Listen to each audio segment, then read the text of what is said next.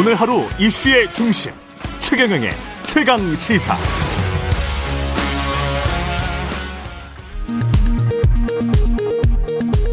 라디오정보센터 뉴스입니다. 오늘 오전 10시 광주 국립 5.18 민주묘지에서 제41주년 5.18 민주화운동 기념식이 열립니다. 기념식 주제는 우리들의 5월입니다.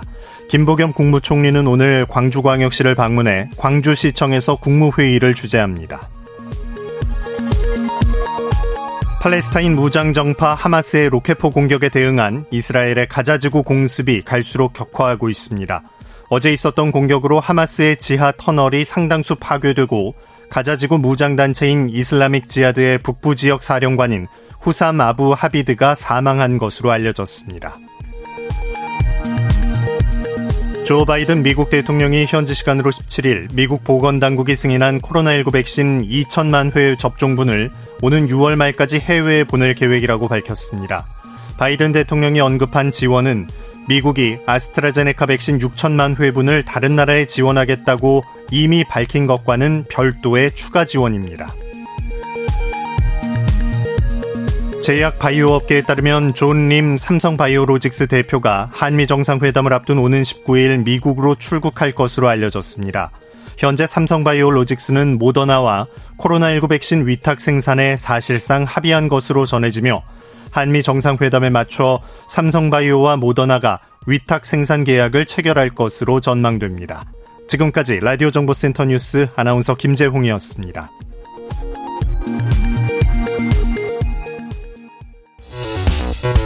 여러분은 지금 KBS 1라디오 최경영의 최강시사와 함께하고 계십니다. 네, 국회 상임위원장 재배분과 김오수 검찰총장 후보 인사청문회가 얽히면서 또다시 여야 간의 강대강 전운이 감돌고 있습니다. 5월 국회 어떻게 풀어갈지, 부동산 비롯한 각종 정책 현안도 있고요. 더불어민주당 윤호중 원내대표 연결돼 있습니다. 안녕하십니까? 네, 안녕하세요. 윤호중입니다. 예.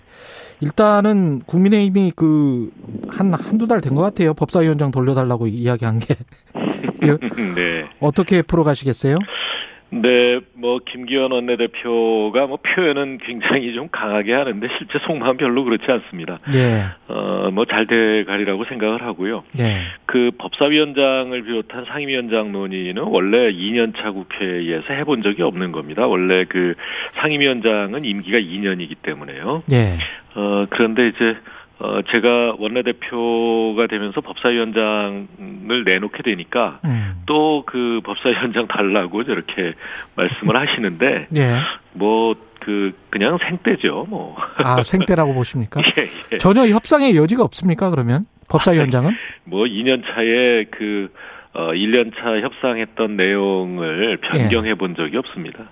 그러면 김오수 검찰총장 후보자 인사청문회랄지 그다음에 나머지 상임위원장 배분과 관련해서 어떤 나머지 상임위원장 배분도 마찬가지인데요. 예. 지금 김오수 검찰총장 인사청문회와 관련해서 이걸 자꾸 연계시키는데 말입니다. 예. 그동안은 국무총리 인사청문회하고 이제 인준동의안 처리하는 것을 또 연계해서 예. 끝까지 합당한 이유도 없이 그냥 발목 잡고 반대를 했어요. 네. 그리고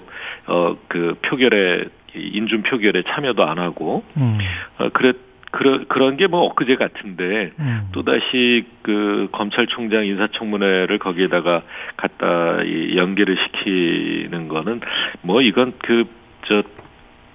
그냥 법사위원장 안 주면 국회를 아예 그냥 불 꺼진 국회 만들겠다. 예. 식물 국회 만들겠다. 이런 이 의도로 보여서 타당치도 않고요.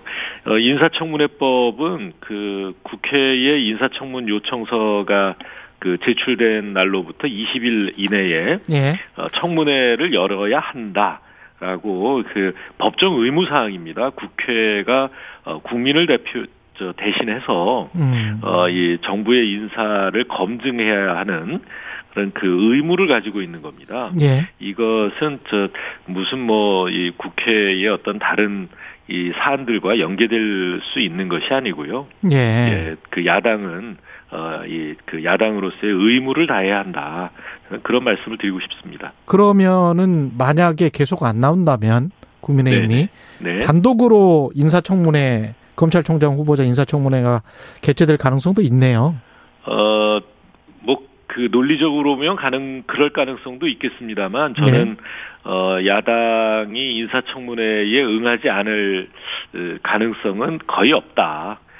왜냐하면 인사청문회가 야당으로서는 또 야당의 존재 이유를 입증할 수 있는 기회 아니겠습니까? 예. 예, 이것을 포기할 리가 없다. 저는 그렇게 생각합니다. 예.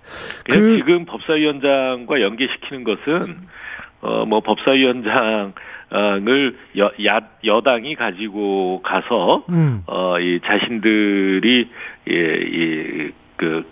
일테면은 국회가 독주를 하고 있는 것처럼, 여당 독주 국회인 것처럼, 이렇게 이제, 국민들에게 홍보하기 위한, 일종의,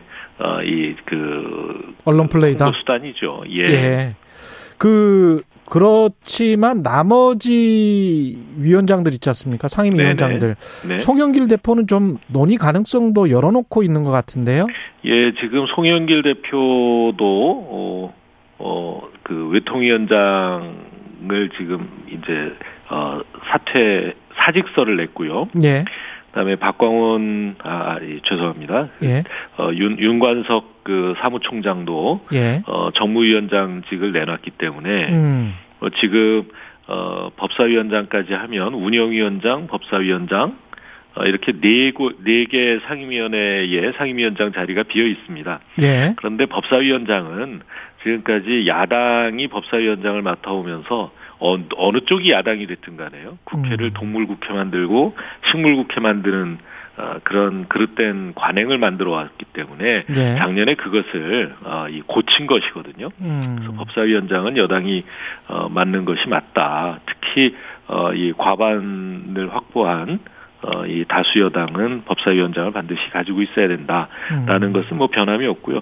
나머지 이 상임위원장 자리에 대해서 협상을 하자라고 예. 하면 협상할 수 있습니다. 다만 그 국회법에 정하고 있는 예. 이 인사청문회라든가 그다음에 지금 코로나 위기로 매우 그 급박한 상황 아닙니까? 예. 민생과 국민의 건강을 살피는 국회 본연의 역할을 하면서 일을 하면서 상임위원장 문제를 논의하자라고 하면. 얼마든지 협의를 할 수 있겠죠. 있습니다. 그런데 예. 이것을 당연히 해야 할 의무를 저버리고 여기에다가 연계시킨다면 그런 생태 정치에는 응할 생각이 전혀 없습니다. 그러면 상임위원장 논의할 수 있는 야당과 논의할 수 있는 상임위원장이 좀 정리를 해보면 운영위는 이제 다수당 원내대표가 맞는 거죠. 해야 되고 그러면. 네. 외통위, 정무위 이렇게 되는 겁니까? 그런 정도가 되겠습니다. 외통위, 정무위는 야당과 논의할 수 있다. 이렇게 생각을 하고 계시는 것 같고요. 부동산 네. 투기 관련해서 여쭤볼게요. 네. 이게 지금 구체적으로 어떤 그 규제 완화 방안이랄지 여러 가지 세제 완화 방안이 확정이 된 건 아니죠? 예, 지금 그 논의 중입니다. 부동산 특위가 어제도 회의를 했고요. 예. 이 논의 중이기 때문에 일단 이번 주 다음 주 초 정도까지는 아마도 이 당의 기본 방침이 확정이 될 것 같습니다. 어떻게 지금 흘러가고 있습니까? 그 내용은 예. 부동산 특위에서 예. 논의되는 결과를 좀 지켜보셔야 될 것 같고요. 제가 그것을 중간에 소개할 입장은 아닙니다. 지금 특히 주택담보대출 비율 같은 경우에 무주택 실수요자에 대해서 90%까지 풀어주는 방안도 검토되고 있다. 이런 식의 이제 언론 보도가 나오고 있거든요. 네, 그 언론 보도는 사실과 다르다. 이렇게 말씀을 드릴 수가 있는 게. 사실과 다르다? 예, 송영길 예. 대표가, 대표 경선 때 예. 토론하는 과정에서요. 송영길 대표는 이제 한 10년 정도 임대주택에 살다가 10년 후에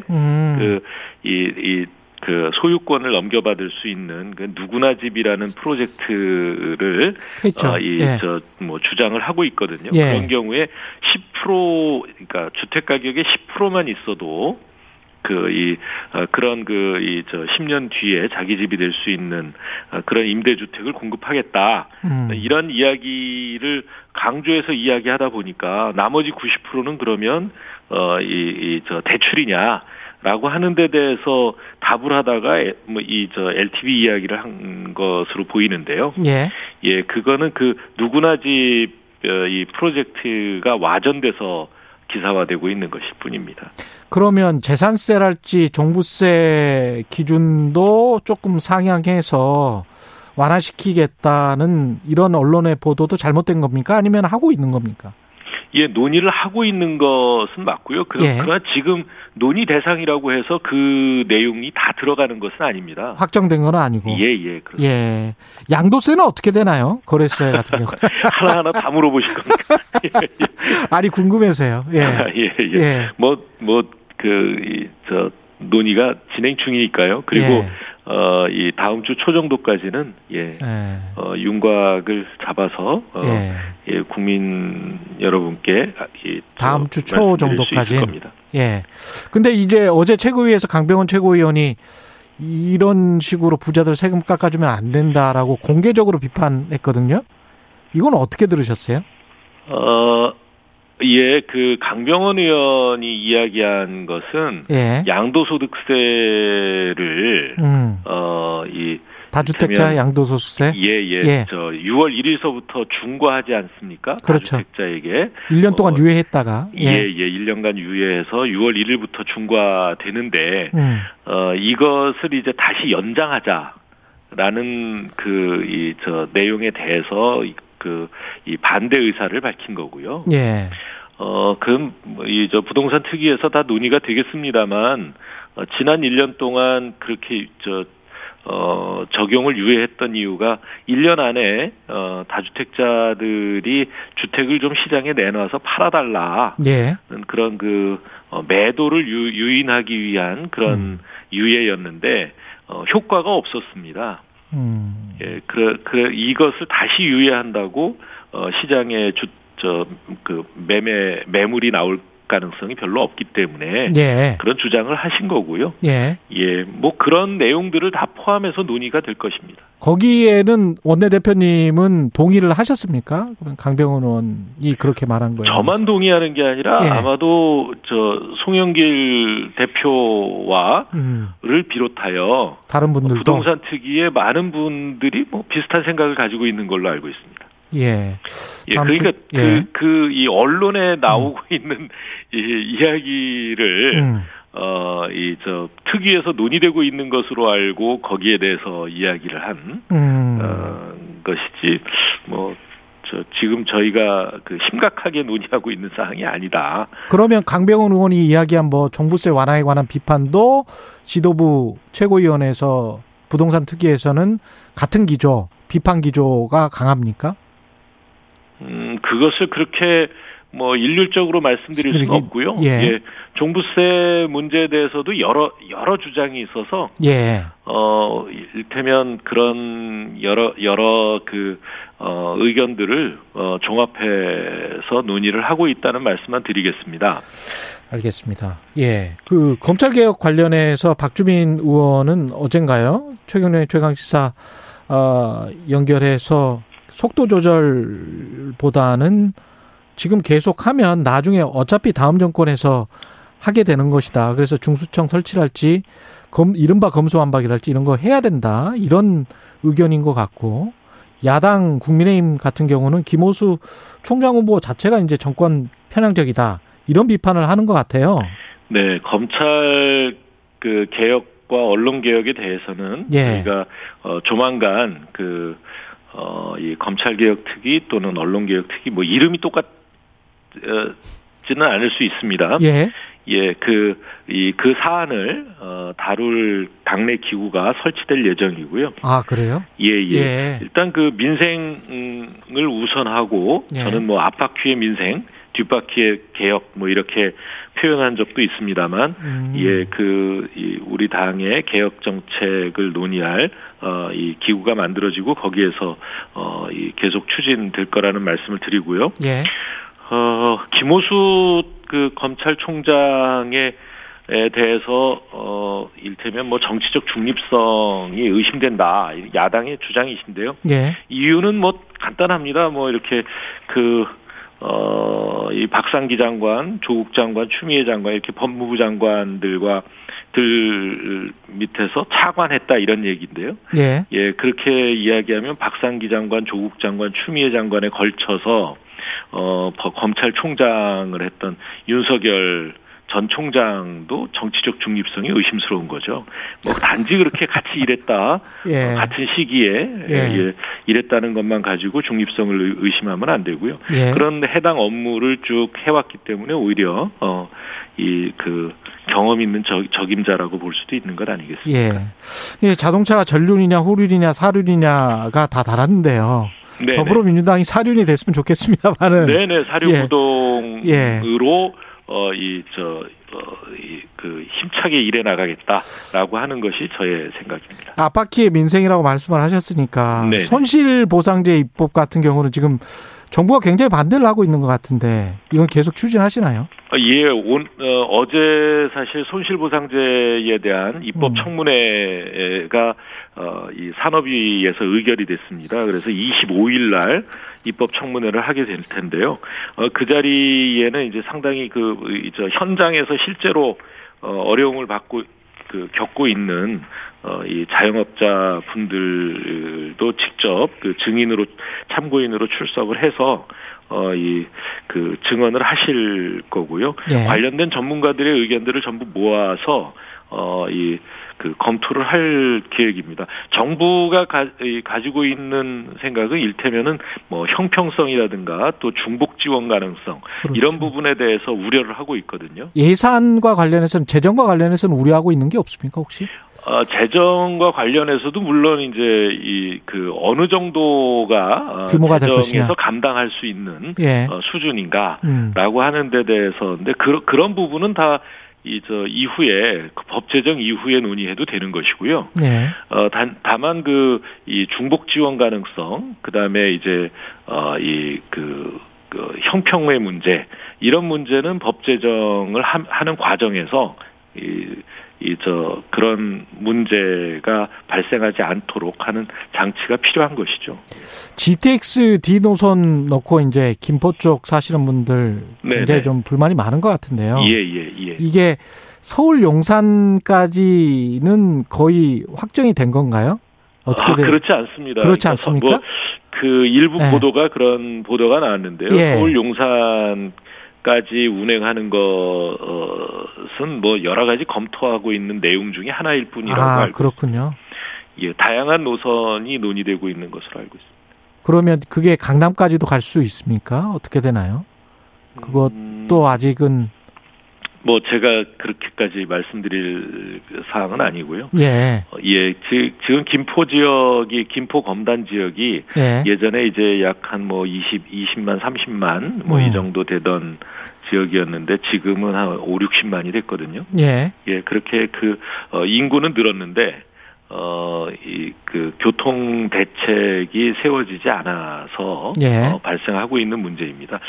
지난 10년 동안 이 택지 개발하고 신도시 개발은 했는데, 전혀 인프라, 교통 인프라 투자가 안 돼서 생긴 문제라서요. 예. 예, 이 문제는 반드시 해결하고 넘어가야 될 문제다.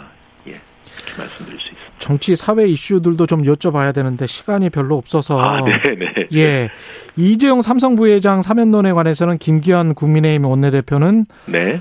야당의 요구사안은 아니지만 전향적 판단이 필요하다. 윤 원내대표는 어떻게 생각하십니까? 예, 뭐 그런저런 의견들이 있어서 예. 경제계뿐만 아니라 이 시민사회의 의견까지 뭐 종합해서 이 그 일테면 뭐 대통령님께 잘 전달해드리고 있습니다. 예, 정치 현안 중에서요 당 내에서 이제 대선 경선 연기론 이야기 나오고 있고 그 다음에 박용진 의원 같은 경우는 국민 여론조사 방식을 좀 대통령 선거에 맞게 확장성으로 좀 염두에 두고 변경을 검토해야 된다. 이런 이야기를 하고 있거든요. 네네. 두 가지 어떻게 보세요? 제가 그 원내를 책임지고 있는 입장에서 이제 예. 그 뭐 대선 후보 경선 문제까지 예. 이 말씀드리는 것은 적절치 않은 것 같고요. 예. 곧 아마 이것도 6월 들어가면 이 대선 기획단이 출범을 할 것으로 압니다. 6월에 예, 많은 일이 있군요. 네. 예. 그러면 대선 기획단에서 논의를 해야 될 사안으로 생각합니다. 그러면 마지막으로요. 계속 답변을 안 해주시니까. 예. 공수처 1호 사건으로 지금 서울시 그 교육감이 됐단 네, 말이죠. 네, 특별채용 의혹 네. 사건. 네. 이거 어떻게 보세요? 뭐 공수처가 결정한 것에 대해서 제가 뭐 왈가왈부하고 싶은 생각은 없는데요. 예. 아마도 그 많은 국민들께서, 이 공수처가 이제 고위공직자라는 측면에서 보면, 일테면 뭐 무슨 권력층, 또는 이제 지금까지 이 치외법권 지역이다시피 했던, 검찰, 이런데, 뭐랄까요, 이렇게 수사를 할 수 있는 수사권을 가진 또 기소권을 가진 공수처라는 것 때문에 이제 이 박수를 쳐오고 기대했던 것 아닌가 네. 이런 생각이라서요. 물론 이 서울시 교육감도 뭐 권력자라면 권력자랄 수 있겠습니다만 국민들께서 기대했던 데에는 다소 좀 미치지 못하는 것 같다라는 말씀을 드릴 수 있겠습니다. 예, 오늘 말씀 여기까지 하겠습니다. 예, 말씀 감사하고요. 더불어민주당 네. 윤호중 원내대표였습니다. 고맙습니다. 네, 감사합니다.